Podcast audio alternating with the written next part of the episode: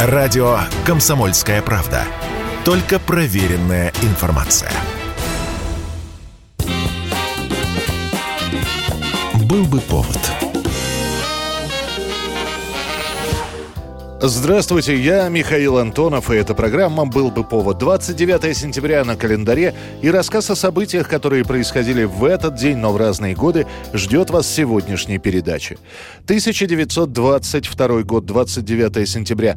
Советскую Россию навсегда покидают ученые. Из Петрограда отплывает пароход обербургомистр Хагген. После будут еще четыре дополнительных рейса. На них в принудительном порядке в Германию отправляется в общей сложности численности больше 70 человек, как их назовут в газетах, оппозиционные представители интеллигенции. Это все получит название «философский пароход». А чего ныть-то, а?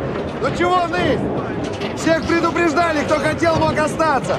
Другого плавсредства все равно нет. Эта акция будет преподноситься как завершение красного террора, который начался 4 года назад. О том, что пора избавляться молодой республике от всяких философов и экономистов с их ложным учением, Ленин пишет в своей записке Дзержинскому. Начинают составлять списки. Это, как правило, уже бывшие профессора высших учебных заведений. Они, вроде как в 17 году, поддержали революцию. А вот изменения, которые последовали после, большинство восприняло в штыки. И до начала 20-х годов, когда были и большевики, и анархисты, еще бог весть кто, появляются от этих профессоров статьи. В них критикуется и курс Ленина, и экономика пролетарской республики, и дается анализ на годы вперед. Причем анализ абсолютно для советской власти нерадужный. Вот этими руками, вот этими руками какую страну загубили – целый мир загубили. Человека русского, государство русское загубили. Но вот уже разгромленные анархисты, завершилась гражданская война, и в стране единоправие, то есть единственная существующая партия – это партия большевиков. Приходится теперь браться и за интеллигенцию. Правда, в этот же момент страна начинает восстанавливать отношения с зарубежными партнерами, поэтому просто арестовать или расстрелять или сослать уже не получается. Чуть позже Лев Троцкий скажет, мы этих людей выслали потому, потому что расстрелять их не было повода, а терпеть было невозможно.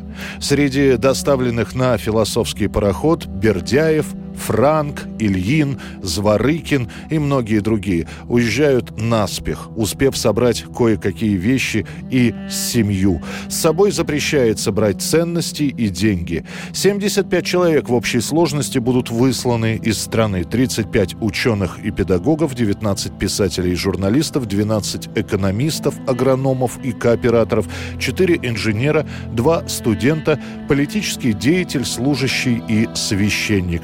Более трети из высланных ранее состояли в небольшевистских партиях. 1984 год, 29 сентября. Спустя 9 лет после объявления о начале грандиозного строительства Байкала-Амурской магистрали наконец-то встречаются идущие друг к другу строительные бригады восточного и западного участков – Накануне выпал ранний снег, словно и природа нарядилась к празднику, который пришел на год раньше срока.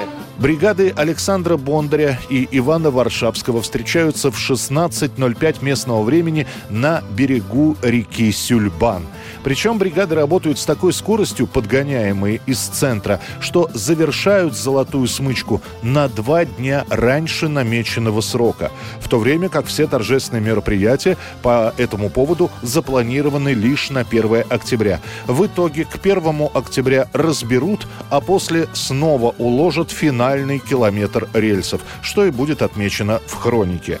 Правда, спешка сыграет с БАМом злую шутку.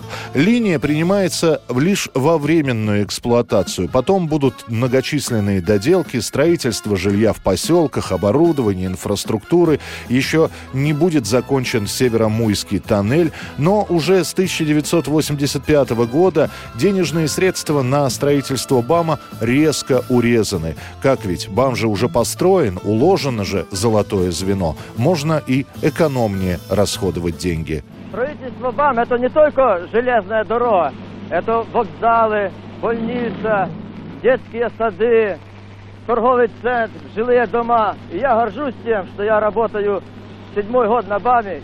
И мне приятно, что мы приносим людям своим трудом счастье.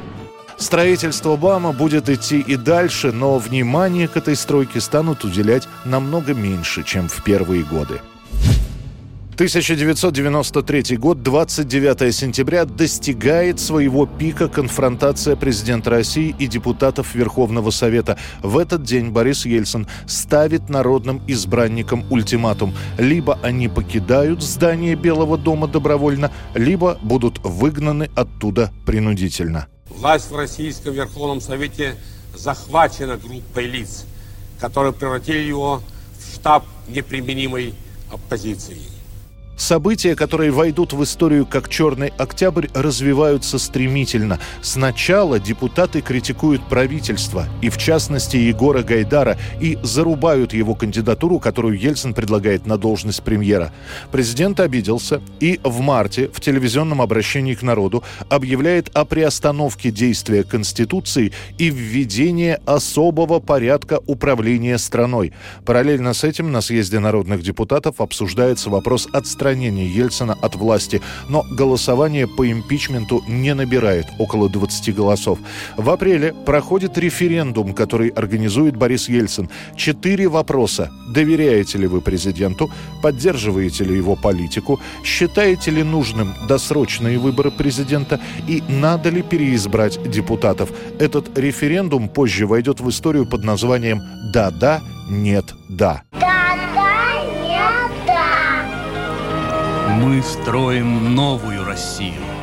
После этого будет майское шествие противников Ельцина, которое довольно жестко разгонит. Будет противостояние со спикером Верховного Совета Хасбулатовым и вице-президентом Рудским. Все это выльется в тот самый сентябрьский ультиматум.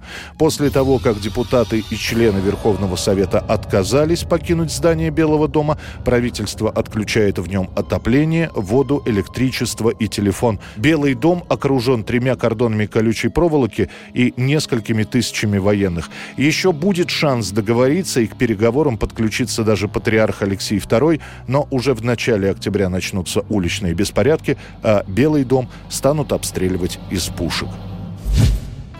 1985 год, 29 сентября. В Доме культуры МЖК в городе Свердловске проходит первый концерт группы «Чайф».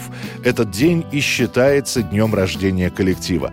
Сама группа существует уже год и даже записала в домашних условиях магнита альбом, но до последнего момента считается, что группы как таковой нет, а есть самодеятельный коллектив. И лишь после прихода к власти Горбачева «Чаев» получает статус профессионального музыкального ансамбля и получает разрешение на выступление. Уже через два года коллектив назовут уральскими самородками, а их популярность выйдет за пределы родного Свердловска. Это была программа «Был бы повод» и рассказ о событиях, которые происходили в этот день, 29 сентября, но в разные годы. Очередной выпуск завтра. В студии был Михаил Антонов. До встречи. Возвращаемся с работы, мы ребята от Сахи.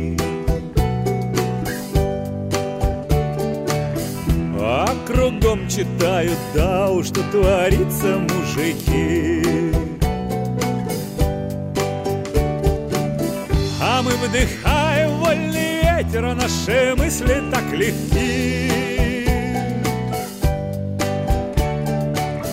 И пока мы не в Шанхае, нам все это не с руки А мне все пофиг, я с покоса, уберите кирпичи. А нахрена уральский парень занимается тайчи? А мы выдыхаем вольный ветер, а наши руки так крепки.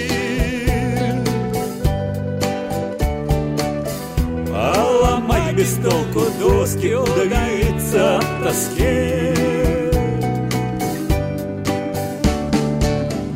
Освежись аэрозолью, это чудо финский пар.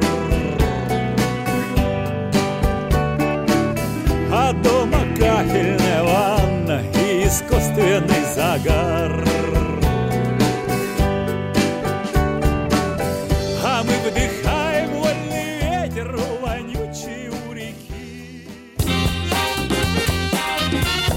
Был бы повод.